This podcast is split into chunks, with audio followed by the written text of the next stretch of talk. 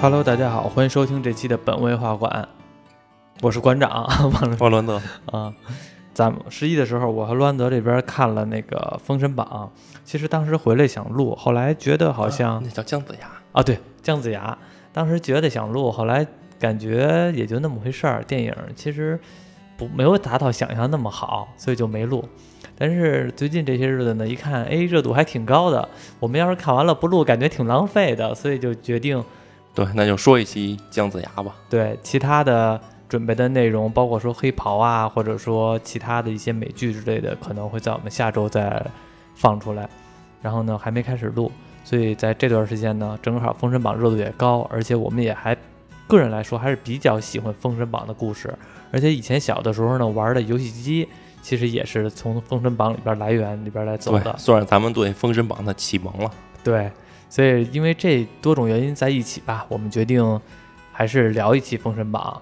虽然姜子牙这这个电影呢表现的一般，就是整体市场上的反馈呢都不是特别好，都说画面达到了呃水呃水平了，但是呢故事被人诟病的挺多，包括说所谓的什么。舍一人而救苍生这种概念往这里边加的话，会让人感觉有点尬。嗯，反正都两方都很极端，有喜欢的也有很不喜欢。对，这回我们看完这个《封神榜》，因为我还是迟到了，去电影院还是迟到了，还错过了一段镜头。但是我进去看的时候呢，嗯，感觉从我看刚刚开始到最后的结尾，给我的感觉其实也没有。表现的特别好，甚至还有点无聊。你不都快睡着了吗？对，到最后的时候，我按说起来，到最后那边应该是打的挺刺激的，是吧？画面都挺棒的。但是奈何那阵儿的时候，我的困意已经上来了。我曾经在里边，我估计有十分钟的时间我是闭眼着的，已经快睡着了，就是那种状态下。所以可见而知，这部电影。嗯，我看来说并没有太大的感触而已。对，其实你迟到迟到的那两分钟就错过了最精彩的，是吗？就是前边那两分钟二 D 动画，就二维的手绘的那种啊，那画风特别妖媚，有中国自己的风格，但又有别具一格的风格，就那种风格挺邪魅的啊。其实他要是按那种风格画下来，做一个二 D 的动画，应该是会更更好。没事儿，等以后网上有了，我再补看一遍。对呀，我当时想的就是网上如果可以下载了，下载下来就看前面那两分钟，再回味一下。对，要单单买电影票看那两分钟也不值当了。对对对对对，因为其实我感觉整个的剧情还是有点尬。刚开始吧，我得在大家回味一下这个剧情。有的人可能看了，有的人没看，但是我也不是说整体的再给大家讲一遍，就先把这大概故事给稍微的讲一下就行了。也不全都讲，其实就是这个故事发生在，并不是说我我刚开始以为会发生在封神榜之前，封神大战之前，但是它这个其实是发生在封神大战之后了。对，而且是封神大战之后呢，其实这个元始天尊，也就是姜子牙他师傅，然后呢要让姜子牙处决这个九尾。当姜子牙拿打神鞭准备处决九尾的时候。哎，那是他拿没拿打打神鞭，我忘了。反正是当姜子牙要处决九尾的时候，感觉到了九尾体内还有无辜元神，所以姜子牙会觉得，我要是处决了九尾的话，那这个无辜元神也要也要受到伤害，或者死亡，或者消失。那其实，在他的心里边，那个善念就保存下来了，就没有忍心处决了九尾。而这个时候，九尾也脱离了这个挣脱，从这个玉虚宫逃跑。姜子牙犯了这个事情，然后这个天尊把姜子牙贬下了凡间北海。北海其实就是在这个电影里边讲的，就是整个的封神大战里边的，嗯，一些反派吧，或者说一些当时的一些小妖，然后全都在北海生活。然后所以姜子牙也在那儿生活。然后和他的一块去的呢，就是申公豹。也一块到了这个北海，他们两个就是相当于算是一个搭帮伙过日子那种感觉。按理说申公豹在任何封神榜题材中都是反派，嗯，但这里头还成了姜子牙的一个好帮手了。其实封神榜我记着啊，给他当反派呢，其实也不是说他是申公豹就是一个反派，他其实也是属于奉命，所以说其实他。你不能说他是一个纯正的反派。当然了，我们给他定义为反派，是因为他是在正义团队，什么哪吒三太子嗯或者这些人的对立面。但是其实申公豹也是属于天尊的这个元始天尊的一个手下，他的也有他修为也很高，甚至可能和姜子牙可能比姜子牙还高。他是一个很，他是一这么一个人物，他也是奉命行事。是啊，这不是《封神榜》大战之后的剧情吗？对也没准《封神大战》之后，人申公豹就变成好人了。对 也没准儿，反正是这个放到这北海这地方，其实也挺有意思。我后来查了一下，这北海是哪儿啊？反正也没查出来，但是好像，嗯，有人说啊，北海其实就是北冥。北冥的话，就是之前以前《山海山海经》里边经常都说一句嘛，“北冥有鱼，其名为鲲，鲲之大，一锅炖不下”，就是那个地方，就是盛产鲲的那个地方。我记得头几年那阵儿，各种的广告都说是大鲲吃小鲲，然后那个谢广坤吃蔡徐坤。你这小得小心啊，这哦，没有没有，这就开玩笑嘛。其实就是那个地方，然后所以说，在这个在这个电影里边，我记得有一个镜头还是那个有出现骨鲲的，是吧？就是一大堆骨头，然后弄成一个大鲸鱼似的，一大啊，鲲，对对，对吧？那个可能就是骨鲲吧，所谓的全都是尸骨组成的一个大鲲。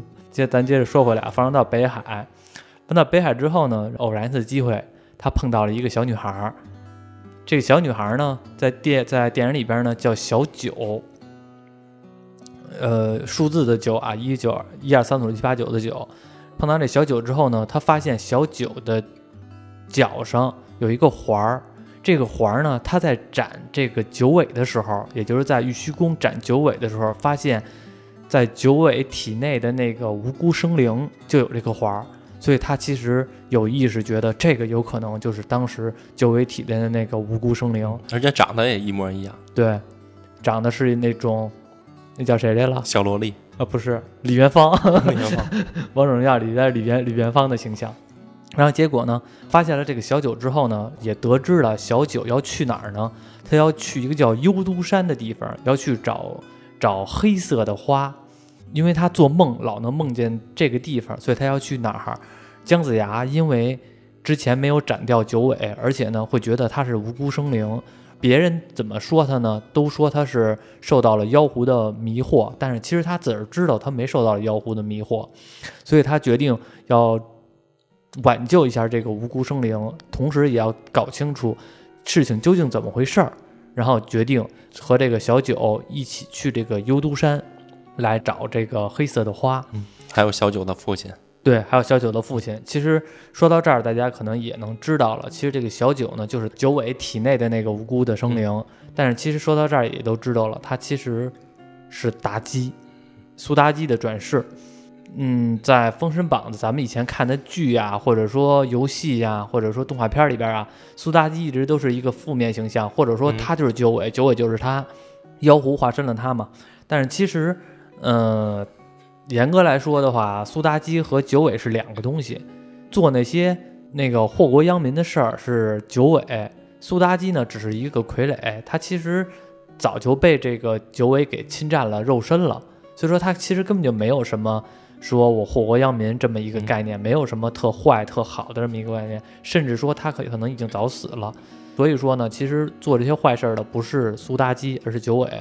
然后这个小妖狐小九应该是苏妲己的转世，在电影里边介绍的是，他们一起呢去旅行，去这个幽都山来究竟看看这个小九的父亲究竟是谁，然后黑色的花究竟是什么意思，然后从中间的一些冒险的经历，像是一个公路片儿。对，嗯，要说剧情不好，就是从这里开始的。对，其实这种搭配挺单调的，嗯，而且一个《封神榜》姜子牙这么大的一个 IP，你走这种一一大人带一小孩儿这种冒险的故事，嗯。其实六十年代就开始走这种路线了，到现在还是这种路线。而且是我觉得他让我看这段的时候吧，特别让我想起来头几年头四五年吧上那个《大圣归来》，嗯，也是孙悟空从这个呃五指山出世之后，然后跟着唐僧两个人一起去冒险啊，或者是这种的，而且也是一个那种比较傲慢的，带着一个比较调调皮捣蛋的，对，都是这种组合。在小和尚叫江流儿，对，永远都是一个高冷的配着一个那个逗逼的，对，调皮捣怪的，对对对，都是这种状况，所以会让我看的时候，我其实看的时候就有点传戏了。如果当时他要碰到了孙悟空和江流儿，我一点都不诧异对你像咱们，咱们准备要做那个多罗罗，啊啊！不也是吗？对对对对，带一小孩儿，但人那动漫是六十年代出的，都对五十多年了。对五十多年之后，你还要走这种一个成年人带一小孩儿一起冒险的这种剧情路线，就有点无聊了。嗯，这种类型片儿吧，可说起来是俗套一点儿，而且呢，他又没有说他把每个人物的弄得很立体、很有个性、很有特色，包括他们的背景故事介绍的也不够，所以就让我们感觉好像有点尬。突然间你们两个就一起遛弯儿了，就一起冒险了，还是有点太突然了，就一下就冒险去了。对，对于姜子牙来说，这个格局立的有点小了。嗯，当然了，中间冒险，后来我们会发现，故事中他们遇到了一些猎狐者。从这儿我们能知道，就是整个这个世界，自从呃封神大战之后，整个的世界上呢，无论是人也好，妖也好，对狐族都有一种惧怕感，而且想，呃，在猎杀狐族，有很多就是猎狐人嘛，呃，九尾妖狐祸乱了商纣嘛。然后就导致说整个天下对这个狐族都有一种歧视，然后呢想把这些人给杀掉这种感觉。我一直觉得这部电影看完之后，它会有一种，嗯、表面上看起来是神话冒险，但是其实它归根结底想讲的其实就是战战争的反思。你感觉是猎狐，是不是割他们的耳朵卖钱去？那你破耳朵卖屁钱啊？这是卖钱去，没错儿，那猎狐人是卖钱去，但是不也不是说割耳朵卖钱呀、是整个把这个都给逮着嗯才卖钱。那耳朵只不过是他哦，原来你是狐族啊，只是这么一个，不是说想割耳朵吧？割耳朵卖什么钱？又不是你炒盘炒盘菜都不够。到后来嘛，他们终于到达了这个幽都山，后来发现幽都山其实是谁的地盘呢？是纣王的地盘。纣王自从封神大战之后，所有的死亡的人或者说神，乱七八糟的这些东西，其实都被封成了神。然后呢，纣王呢封成了姻缘神，其实就是我们所谓的月老那种感觉的牵红线的。没想到一个当初的人王地主昏庸无道的，到现在给人牵红线，对，所以不熟悉的人真的不了解这是什么情况呀？为什么那个纣王这么坏的人死了之后还被封神了？嗯，其实这是这样的，就是《封神榜》表面上呢是一个昏庸无道的商朝的灭亡，然后呢，这个我们武王伐纣，建立了周朝这么一个事儿。但是其实，在《封神榜》的故事当中呢，就是天庭缺少用人了，我们要招兵买马，要收公务员，然后呢为天庭效力。而这个我们这个所谓的道教三祖呢，太上老君、元始天尊和通天教主，他们手底下的人都是散仙，都是仙人，他们不愿意去为天庭效力的。我现在过的日子非常棒，你非得让我去你这个公务员里边天天上班去，我现在不用上班，你现在非得让我上班去，只而且开的工资可能也就那么回事儿，还得受你制约，都不愿意去。那不愿意去怎么办呢？这样吧，他们仨哥哥仨商量，我现在弄一个空的一个榜单，这张榜单上面什么都没有，没有人名。我们让这个武王伐纣经历一场封神大战，在这场战争中死了的人和其他的东西，死了的人都可以成为神。所以说，这个封神榜在神仙的眼中，在那些散仙的眼中，像这个电影里边演的那个十二金仙啊，是吧？然后那个还有那个天尊手底下玉虚宫那点儿那人那点儿人都不愿意去当，因为如果你要当了的话，首先第一条件就是你要舍弃肉身，换句话说，你得先死了。你要不死的话，你当不了。所以说他们都不愿意当，那不行啊，不愿意当不行啊，天庭不能没有干活的呀。弄了一场这场封神大战，让这个让这些人全都成了神。然后纣王呢，当然了，他在这里边也死了嘛，也成为了神，也就是姻缘神。像我们离知道的什么哪吒呀、杨戬啊这些，也都成为了神了。所以说，这个其实是真正封神榜的一个作用吧。当然了，这场大战造成的后果呢，其实就是神仙要招兵买马了，结果老百姓遭殃了。其实还比较黑暗，而且那些神仙、那些散仙、道家、那些元始天尊那点儿人也没什么好东西。其实按照电影里边来说，还都比较自私，或者说还都有一些这个人性的恶在里边。后边我再聊聊那个五王伐纣这段，包括说九尾妖狐这一段，还挺有意思的。咱先聊聊，接着聊聊这剧情。后来发现那个纣王成为了姻缘神，然后而且这纣王呢也发现了这个小九，哎就是妲己。然后但是呢，这纣王也挺逗的，他发现了这个小九是妲己，因为他不会想的是，哎呦，那我娶这小九得了，毕竟是小孩儿。他会想的是，你一定要把真正的爱妃妲己还给我，然后就想杀了这个小九。中间也经历一场大战，最后纣王呢也是死了。在这里边，我觉得这纣王这形象和我们想象都不太一样，是吧？是一个老头儿，干瘪的老头儿。我们想象的都应该是董卓那种形象的，胖乎乎的，胡子邋遢的，然后满脸横肉，光着大膀子，酒池肉林那样的。一般影视形象也都是那样胖的，对，就是看着就很昏君嘛。对，特别色胚昏君那种形象。对你这个干干瘦瘦的感觉，就是一大清官啊，什么都吃不上。而且干干瘦瘦的会给人感觉好像有点猥琐。纣王应该不是那种。猥琐的形象，好赖是一人汪地主，应该是那种肥头大耳的形象，应该是。他这妲己形象其实也挺不算颠覆吧，挺不符合一般人群众里心里中那个形象。对，我觉得妲己应该是那种御姐型的，嗯，特别妖娆的那种都是，嗯，但这里就是一个小萝莉，嗯，小女孩。因为他毕竟是妲己转世嘛，不过其实我也能理解他弄成这个小孩的形象。没有，他有那种镜头，就坐在轿子里的时候。哦，那是他在，那是他上一世。嗯嗯，但上一世也是那种小女孩那种，也是那种还比较清纯的，因为那阵还没被九尾附身嘛。如果要是附身之后，可能是比较妖娆的。那阵儿她还是属于一个人类的妲己，然后坐那个轿子里边准备去嫁给纣王，在路途中被九尾给侵占了身体，然后可能就开始风骚了一些。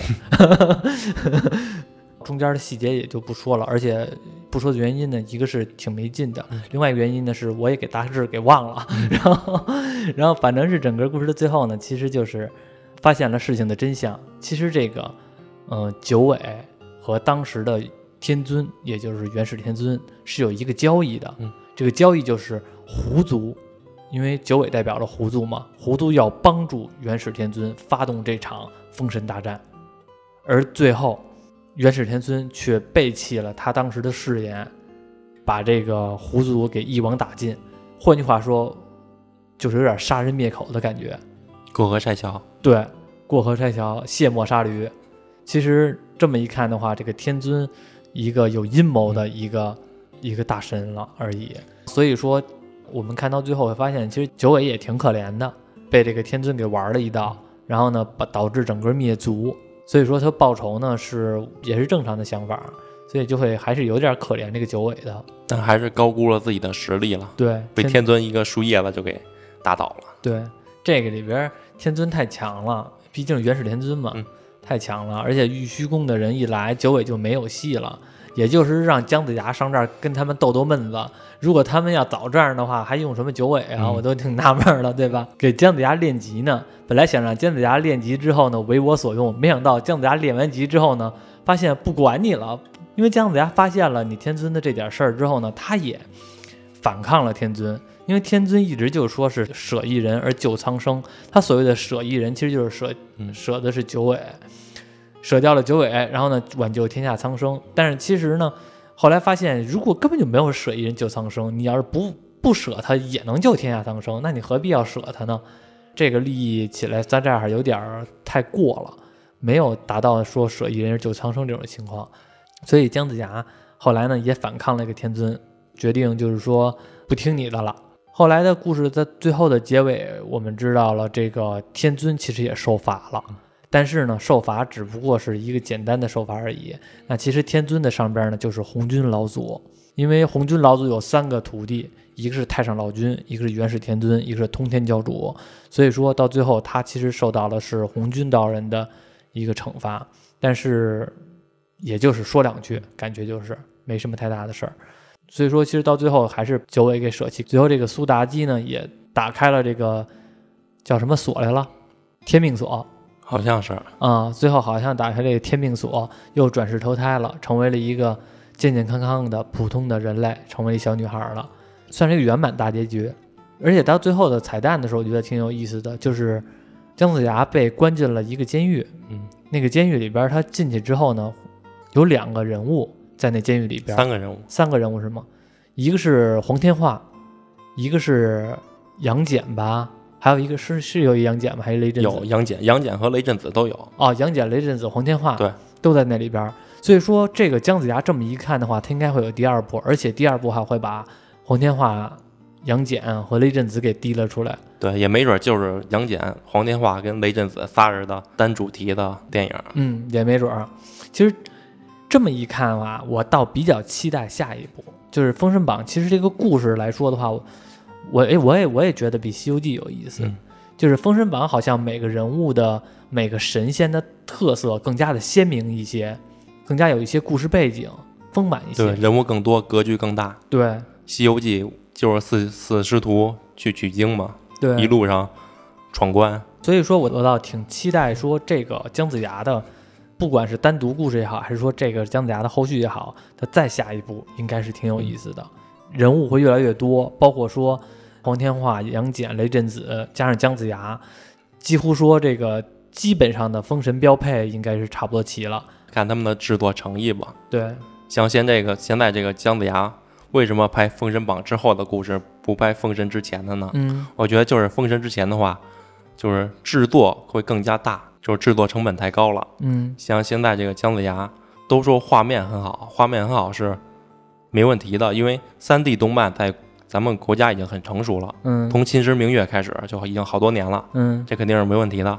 但说剧情不好，主要就是单调，俩人冒险，还有就是整部电影你能看出很偷工取巧的地方，嗯就是那些场景啊，不是大雪原就是大沙漠，就是反正就一片荒芜。嗯就算去了天宫，也是一片荒芜，嗯，就虚无缥缈的那种。还有那十二真仙，跟十二雕塑似的，都一张脸，一个模子，连脸都没有，戴个面具，嗯一个大袍，得了颈椎病，跟那儿一耷拉。就是这样，还有那还有那天尊，一棵大树，嗯也没有脸，一动不动的。不过那天尊的形象让我看的挺好的，对，是挺威严的。对，那天尊的形象确实挺好的。你注意看他那个姜子牙刚开始的时候，那个脑袋上面有花吗？嗯，看我也是看别人说啊，那就是道教中的三花聚顶，就是证明他的修为已经达到了三花聚顶的。哇，三花聚顶神功，对对对，三花聚顶神功，让我想起了东成西就。哎你说，他这个说拯救苍生，嗯，你其实你没看见什么苍生，没有什么人类。没看见什么苍生然，后你说狐族，也没看什么狐族，就是挺背性的，就是感觉狐族挺背性的。就是一堆狐狸的影子，狐狸的黑影跟那瞎飞瞎窜，反正整部人物也不多，场景也不多。而且我也没看出来说这个灭掉这个狐族有什么影响拯救苍生的，人家都被剿灭了，就剩一破九尾，人踏实过点日子，结果你非得要弄死人家。然后关键那他的理由是说狐族早晚会重出江湖，再接着祸那个祸国殃民。我看人家好像也没怎么这样，人就踏踏实实的要和你天尊对着干而已对，而且那九尾活动的地方已经荒无人烟了。啊，人家就想和你天尊对着干，结果你把这个苍生给搬出来了，好像好像我站在道德制高点上，对你先站在道德制高点，先假装人家可能会祸国殃民，但是其实就是要和你对着干而已，人家是针对你呢，没针对别人，太心机了。九尾这个形象嗯，设计的还不错，他并没有像就是有一些作品吧，把九尾设计的一个挺俗套的一个美女的形象，而是一个戴着面具的，还挺神秘的。对他也没化成人形，就保持野兽形态。对，保持野兽形态。戴戴着戴面具是挺神秘的，但同时也是不用露脸了。啊，戴面具也也挺妖气十足的，也不错。对，挺妖气十足的。其实九尾这个呃妖怪啊，就是我也是可以跟大家聊聊，因为也知道一点儿。无论是说网上查的也好，还是说家里边书也好，因为之前不是一直想和大师聊《山海经》嘛，嗯，其实《山海经》里边就介绍过九尾妖狐。其实九尾妖狐这个东西一段儿一段儿的，在中国历史上，在以前的时候，我指的以前是可能是先秦时代，九尾呢其实并不是一个祸国殃民的一个东西，而它是一祥瑞，就说他是一个好的神兽。为什么说他是一个好的神兽呢？因为《山海经》里边说过，上我们都知道尧舜禹汤是吧？汤就是建立了这个商朝的，因为商汤嘛。禹就是建立夏朝的，就是夏禹嘛。大禹为什么成为这个人王地主啊？因为他当时我们小时候都看过寓言故事是吧？大禹治水嘛，留下了一根玄铁，成为了定海神针，让孙悟空给弄下了。反正是说大禹大家都知道是是治水有功，被选举成这个人王地主，三皇五帝之一。大禹呢，其实在治水途中有一次路过了。涂山，这是《山海经》写的啊。路过了涂山，然后呢，碰到了九尾妖狐。碰到了九尾妖狐之后呢，当地就有一首儿歌。这首儿歌呢，就是说谁娶了九尾妖狐，以后就会成为人王地主。当时大禹应该是三十帮当岁，正是年轻力壮的时候，而且还没娶媳妇儿，一一身的火力没地儿释放。然后后来一想，那我就把这九尾娶了吧，把这九尾给这娶了。这九尾叫什么名呢？叫女娇，叫女娇。所以说，大禹的媳妇儿就是涂山氏，因为他在涂山遇到了这个这个女娇嘛。传说中，她其实就是九尾妖狐。那我们都知道，大禹其实是一个明君。然后后来呢，因为也三过家门而不入，然后这个女娇就跟家里边等着他，然后也没怎么折腾，没准三年之后回去生一大胖小子。然后后来这个。所以说，这个其实是那个时候的九尾妖狐的传说是好的。娶了九尾妖狐的话，能成人王地主。所以我们看，其实九尾妖狐祸乱的朝纲都是和这个皇帝进行苟且之事，是吧？然后这个用美色来诱这个皇帝祸乱朝纲。但是当时的时候，并没有说祸乱朝纲，而只是说娶了九尾妖狐能当人王地主。而后来呢，这个因为这个《封神榜》的故事。把这个九尾妖狐搬到了这个《封神榜》《封神演义》当中，把九尾妖狐呢作为一个贬义性比较大的一个妖怪，到这个商纣来祸乱朝纲。为什么他让他祸乱呢？因为当时的时候，这个纣王大家都知道，商朝最后一个帝王嘛。纣王其实他本来就不是什么好东西，他当时是他的大臣跟他说：“大王，咱们该那个祭拜女娲娘娘了。”然后呢？纣王就说：“那行，那找一日子，咱就去祭拜女娲娘娘去。”纣王带着手下大臣去，有一天祭拜女娲娘娘，看到了女娲娘娘的像。后来呢，觉得哎呦，女娲娘娘长得太漂亮了。这个当时就找手机的人拿笔墨，在这个女娲殿的柱子上边题了一首诗。这首诗就是吟诗，就说是吟诗，但是其实也没怎么折，但是有点轻浮的意思。是什么呢？凤鸾宝帐景非常，尽是泥金巧样妆。区区远山飞翠色，翩翩舞袖映霞裳。梨花带雨竞妖艳，芍药笼烟持眉妆。但得妖娆能举动，取回长乐是君王。前几句都还好，都是说这个怎么漂亮，这个宫殿好，女娲娘娘漂亮，无非就是赞美之词嘛。就是在就像她走在路上，哟，美女你长得真漂亮，但是你不能说走跟我睡觉去，那你这个你前边说你长得真漂亮，人家可能还挺高兴的。你说跟我睡觉去，那可能就不太不合适不合适了，对吧？对，一个一个嘴巴就招招过去了。对啊，前边的夸奖，那其实女娲我估计还挺乐呵的。但是后边一说这个什么但得妖娆能举动，哎。取回长乐弑君王，那这就不太对劲儿了。人家女娲娘娘应该算是和三皇是一级别的嘛，因为人皇伏羲、燧人氏，还有伏羲、燧人氏，还有可能是还有炎帝。三皇有一些呃出入，但是他也是和至少女娲娘娘曾经在不同的故事里边当过三皇之一。那你只是一个人间的普通的人王地主，你跟女娲这么说，那其实肯定。女娲是不干的，然后女娲呢，派了她三个手下妖精，分别是什么呢？就是九尾妖狐，还有这个琵琶精，还有一个是雉鸡精。这个我们在《封神榜》故事当中也能知道，这三个是就算飞天小女警三姐妹吧，这个妖精三三姐妹来祸乱朝纲去。那其实最后最严重的，那其实我们都知道就是九尾妖狐了。最后在凤齐鸣山这个这场大战当中。呃，纣王也死了嘛，把商朝推翻了。然后这个九尾妖狐呢，有两种说法，一种妖一种说法是九尾妖狐呢也给弄死了，还有一种说法呢是九尾妖狐没死，当然了，他这个《封神榜》这姜子牙故事当中，就是说把九尾妖狐给圈起来了，是吧？但是还有一种说法，在民间传言，九尾妖狐没有死，他又跑了，跑哪儿去了呢？跑印度去了，跑印度去了，化身为一个叫华阳夫人的，然后呢，又在印度那边嫁给了古印度那边的一个国王，成为了华阳夫人，然后呢，把那边又有祸乱的够呛，等于那边的传说也有一个华阳夫人是九尾妖狐变的。后来呢，祸乱的够呛之后，这个九尾妖狐呢也是被那边打败了嘛，然后后来又回到了这个中国，一直在隐姓埋名。到唐朝的时候，唐朝那阵儿海运啊，其实就比较发达的，是中国最鼎盛的那阵儿。那阵儿包括日本啊，不是经常都来唐朝这边来这个进贡吗？对吧？我们看那什么《妖猫传》乱七八糟的，不都知道吗？那阵儿我们还是盛唐呢。然后日本那边还是一个小小的一个蛮夷之地呢。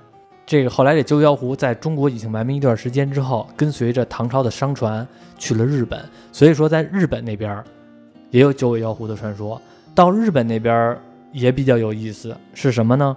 他九尾妖狐到日本之后，化身为叫玉藻前的一个女人，获得了当时平治，应该是平治时代，平治的时代的鸟羽天皇，然后呢，成为他的爱妃，小三儿，对，成为他的小，成为他的爱妃，把这个鸟羽天皇霍霍的也够呛，身子骨都不行了，天天肾虚，这种情况，大臣们呢也开始怀疑，说这玩意儿。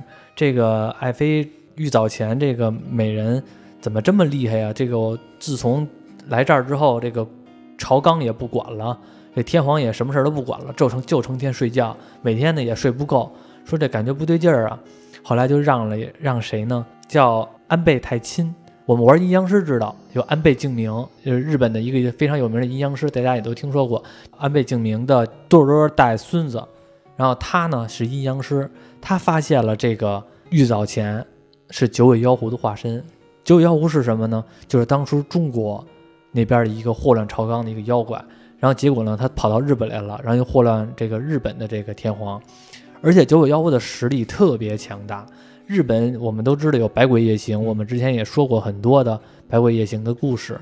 其实有各种各样的妖怪，但是都没有这个九尾妖狐厉害。我们的九尾妖狐到那儿就直接称王了。最强的，我们看《火影忍者》也知道，是吧？他为什么是九尾啊？比比八岐大蛇还厉害。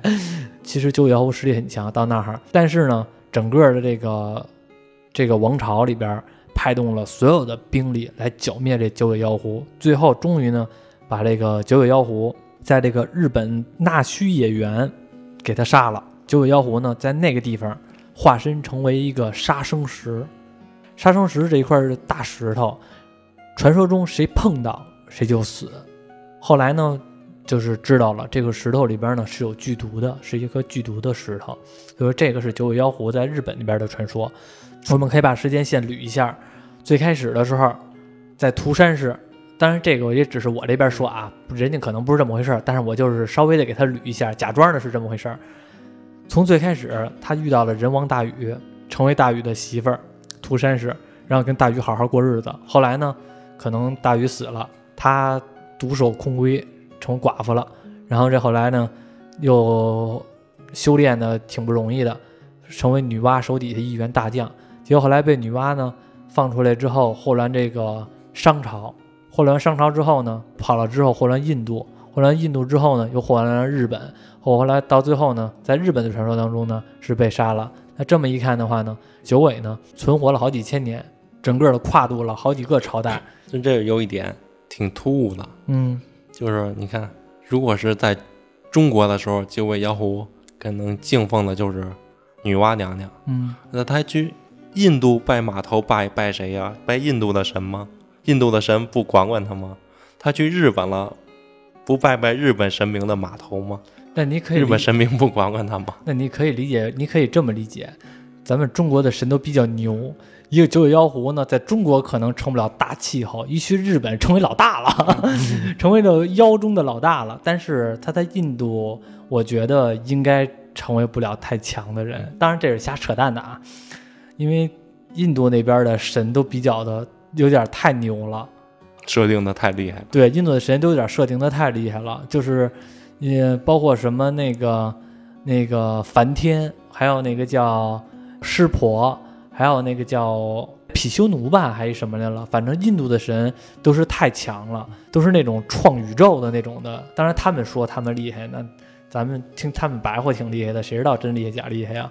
你不，你这么一看的话，咱们中国的这个如来佛祖当时也是从印度那边过来的，对吧？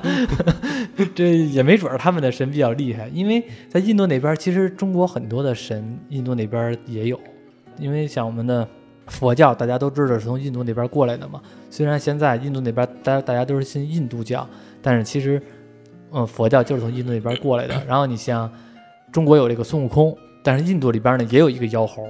而且呢，他们的妖猴呢也是和咱们孙悟空很类似这么一个形象。其实有很多的这些佛教中的佛都是类似的。说了好多九尾妖狐的事儿，咱再聊聊这个电影里边的九尾妖狐。感觉电影里边的九尾妖狐的话呢，是挺可悲的，就是被利用了。其实最近吧，这个再聊聊《封神榜》的故事。其实我们小的时候看的《封神榜》故事，全都是从游戏启蒙的。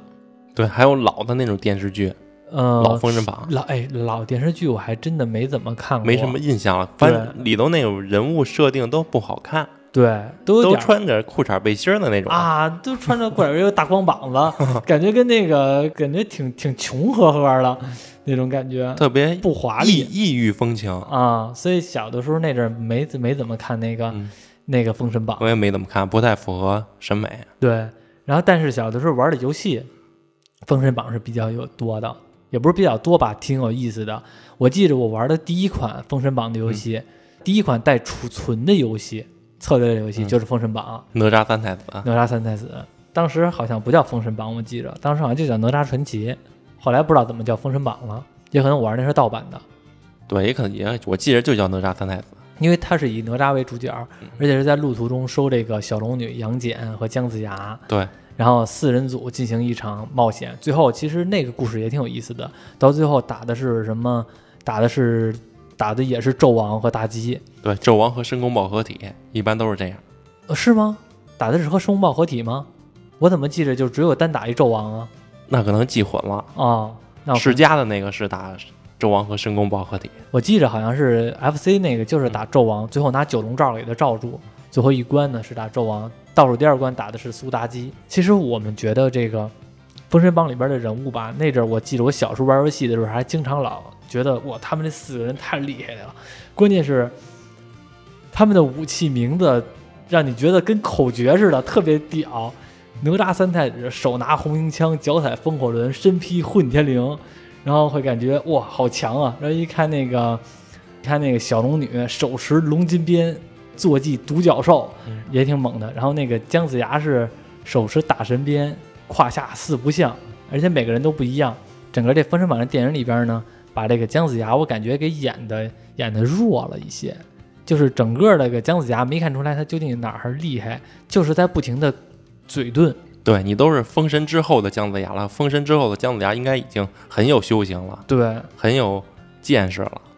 经过了一场封神大战之后，嗯，应该自己很有悟性啊。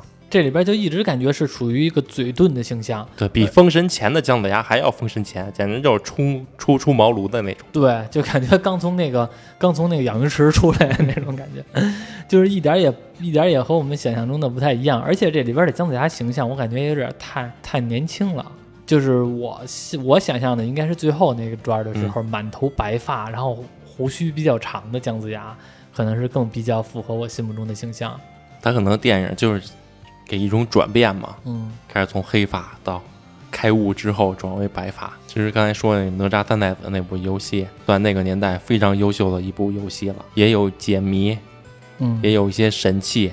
你要打什么 BOSS，非得去找那神器，先用那神器才能对那个 BOSS 产生伤害。去好多地图的时候，我记得有一张地图要先拿定风珠才能把那个。门口给定住，不让有风，你才能进去那个那个城里边。我记得那关是打文太师吧？对，反正能上天入地，还能下海。这么一看，整个格局比这部姜子牙电影还厉害。嗯嗯，我记得那个游戏，你要是玩的话，那阵因为我没怎么玩，因为那阵咱们一直在大师那玩，就大师一人玩了，咱都是看着的。我记得那阵他好像得玩了一个月都打不打不穿，至少得玩了好几个月才打穿。因为那阵儿咱也不熟悉这种的 RPG 游戏，也得嗯摸索，而且那种游戏真的单出来做一期节目都可以。对，而且最经典的，我永远忘不了那天上学的休息时间，你跑过来跟我说，问我你知道，问我收到姜子牙了，你知道姜子牙用的什么武器吗？啊我说不知道。你特别开心的说鱼竿儿，自己跟那儿傻笑，我都忘了，我好尴尬呀！我都忘了。哦，你都小学了，不过你这一说，我想起来了，那阵儿姜子牙刚上来的第一把武器就是鱼竿儿嘛。他从他的地方出来之后，然后给的是鱼竿儿，而且你想想那阵游戏设计多他妈牛逼！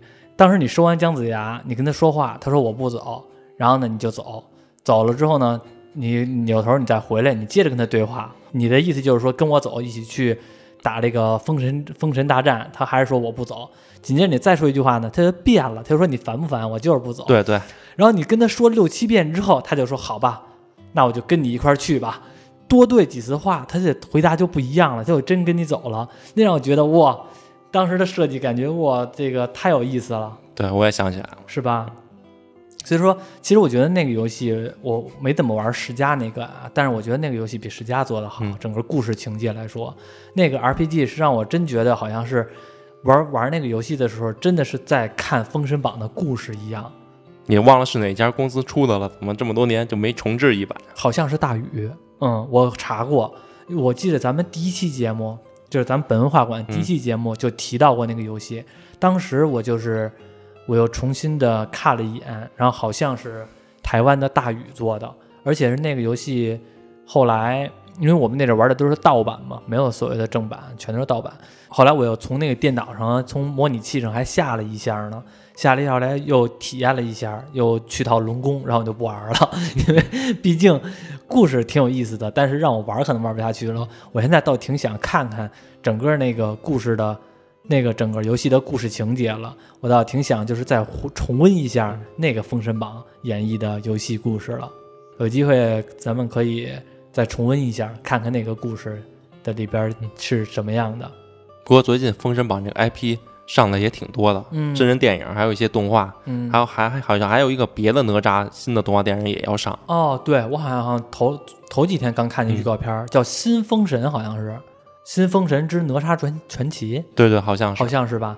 呃呃，他那哪吒好像不是说是又再塑造了一下，不是说我们想象中的那个商周那个时代的事儿，好像是那种赛博朋克风格，不知道是什么故事。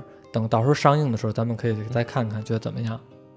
现在我觉得挺好奇，就是唯一没有被利用上的 IP 就是《水浒传》。《水浒传》为什么从来没有人拍拍过电影？也有电影，都特别老的那种早期电影。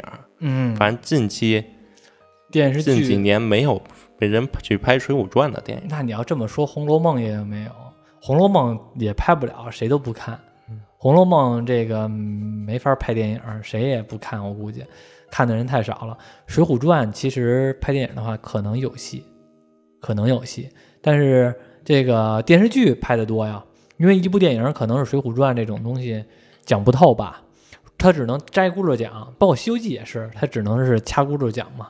那个三打白骨精是不是？嗯要不然就是什么那个翻火焰山，只能是这种掐轱辘讲。然后那个，你像《水浒传》的话，要是拍的话，也只能是这种的，鲁提辖拳打镇关西呀、嗯，是吧？血溅鸳鸯楼啊，只能是这种的来讲。反正那些老的《水浒传》电影都是单讲人物的，嗯就以人物命名的电影。嗯，《水浒传》我感觉可能这个 IP 和其他另外两个《三国》和这个呃《西游》比较起来的话，还是差点事儿还是。逊色一点。对，还是逊色一点儿。有一句话叫“少不读水浒，老不读三国”嘛，好像看三国的人都是比较智慧的、老奸巨猾的那种人，然后看西游的呢，就沾上一个神话的边儿，会比较的能更加丰富一些。但是《水浒传》呢，你说你怎么拍都不太合适。你要是按照原著拍吧，谁都看过；不按照原著拍吧，大家可能会又会骂你了。所以说也挺难办。除非建立水浒宇宙，水浒怎么来宇宙啊？本来就在一个宇宙。对，水浒怎么来？不过《封神榜》应该算是中国文化里边的一个高光时刻了。应该我觉得，嗯，我其实虽然说觉得这部姜子牙拍的不是很好，但是我很期待他把这个 IP 一直做下去，做到一个非常大的一个世界观，就像《复仇者联盟》似的，每个英雄每个人物都能成为自己的一个独立电影，然后呢又汇聚到一起，这么一个故事，我觉得应该会非常有意思。包括说妖怪也可以再再给拎出来，是吧？这回演的是妖怪是九尾，那其实雉鸡精啊、琵琶精啊，是吧？石矶娘娘啊，或者说申公豹的故事啊，整体的每个人可能都能。拎出来成为不同的单独故事，对，最后再汇聚到一起，我觉得是一个特别庞大的一个故事。对，你要这么说的话，这九尾出早了，嗯，应该先从小妖怪开始出。对，而且是这么一看的话呢，这个东西要是说全拍下来，因为我们没有看过什么太多的这个《封神榜》的原著，只不过是还是少部分人看过，甚至我觉得还没有看过《西游记》的人多呢，有可能。但是如果要是说在影视，或者说动画这种媒介形式展现出来的话，我们对这个故事呢就会更加的清晰了解了。对，再稍微忠实点原著，也不用太还原。对，反正能了解一个大概的故事，也算普及一下《封神榜》了。对，而且这故事也那么有意思。就是我有的时候我听，就是郭德纲。《封神榜》的故事，我觉得是最好的单口相声，我觉得是最好的，因为他把他那个《封神榜》很多我们不知道的事儿，全都在他单口相声里边讲了，我觉得其实特别有意思。那其实如果要是展现出画面的话，那我觉得应该更好，算是一个这几年重新的热起来的一个 IP 了。自从哪吒的那个魔童降临，嗯，哎，对，这么一看，你觉得这好还是哪吒的魔童降临好？嗯，不普遍都说魔童降临好，我觉得也是魔童降临好啊。因为那个不偷工减料啊。不过我看着 网过网上有一个采访吧，算是，嗯，说是本来没计算，没没打算到封神宇宙的，嗯，就是那个哪吒魔童降临跟这姜子牙是同时立项的哦。因为你看这两部电影里边都有申公豹，嗯，但这俩申公豹完全不一样。对，魔童降临是一个特别特别瘦的一个反派申公豹，对，然后这姜子牙就一个特别胖的一个憨憨的申公豹。嗯，说这两个肯定是不同宇宙的呀，如果他怎么能有两个申公豹？那可能是本来挺胖乎的，后来饿瘦了。对，如果一一打算开始就是这两个电影是一个宇宙的，那个姜子牙那个申公豹肯定会改，对，改成别的人，对，应该走一样的形象。这点我倒是第一次听说，我才知道原来这俩等于是同时立项的。那这么一看的话，这个姜子牙立项的效果要远没有哪吒降临好。对，后边可能看着势头，哎。好像真能弄个封神宇宙，那咱就搞吧，那咱就搞吧。这场封神大战，他这因为是已经后传了嘛，但是哪吒那应该是还没打封神大战呢，是吧？这个是已经打完了，那也不好办。没事儿，反正让他们琢磨去吧。反正不是不同的，反正已经是不同的宇宙了，在从别的宇宙里创建呗。对，反正这部电影《姜子牙》整体的预期没有达到，没有达到，不及预期。嗯，所以好像他们那个。不是出品方就是发行方，嗯，光线传媒，嗯，股票大跌啊，我没有达到预期，绝对不是因为魔童降临在先，然后呢，我们会你觉得珠玉在前，这个也黯淡无光，绝对不是这个原因，它就是不是它很好。你接下来你更想看《封神榜》谁的主题电影？我喜欢看雷震子。啊，你对雷震子感雷震子感兴趣？小的时候我特别喜欢雷震子，因为我觉得他最帅了啊！那还帅？他不是鸟脸吗？那多帅啊！手里边这把这个是一凿子，那个是一锤子，然后 咔咔的劈雷，这就是在。在那漫威里边，这就是奥丁啊，宙斯啊，是不是？然后带俩翅膀还能飞，多帅啊！我觉得他是最帅的。我觉得他比哪吒什么帅？哪吒让我感觉一个跟穿一跨板背心儿那个，弄一个也没衣服穿，弄一个混天绫披的，感觉挺二的。只有脚踩风火轮倒挺帅的，但是雷震子感觉挺帅的呀，你难道不觉得吗？不觉得，我一直觉得杨戬挺帅的。杨戬也三只眼睛，一直从小时候就觉得挺酷的。但是我小的时候对杨戬印象不是很好。对，杨戬好像小时候看那电影也是反派。对，不是反派，他呃当过反派，他有很多故事当中都当过反派。对，所以我对他的印象不是很好。像最普及的就是《宝莲灯》里，《宝莲灯》里边的，对，所以说对他好像一般，就是就是感觉一般，就是觉得他是一坏人。然后但是那个只不过他那阵儿没坏而已。但是那个雷震子会让我觉得哇，那个小时候看着虽然长了一副鸟脸吧。但是感觉挺技能挺厉害的，嘎嘎 早打雷。